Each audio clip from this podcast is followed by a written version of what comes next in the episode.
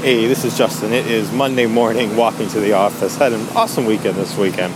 And uh, a little declaration. Uh, one of the things that I did, uh, which was really empowering, just takes a little tweak in a little article. I read an article this morning on planning, and I've been through so many different uh, planning trackers and, and tools, and you know, finding the right one and finding the maintenance to keep everything tracked and to keep everything in the perfect system is uh, is, is is a fight not worth winning. So, read an article which basically said you should your to-do list should be five items, and when you cross three of those items off, uh, then you add uh, three more back onto it. And you know the nature of my life that's a little bit scary right now. But the, the concept behind it and the, and the and the thought behind it, saying, "Hey, look, these are the these are the most important things." It's forces to focus on the, the, the critical aspects and the critical tasks. So I'm taking that on. What I, I mean, what it looks like in my world is just a single written list, which is the simple thing of 20 some items um, I'll probably have to do some transfer some other places with my phone and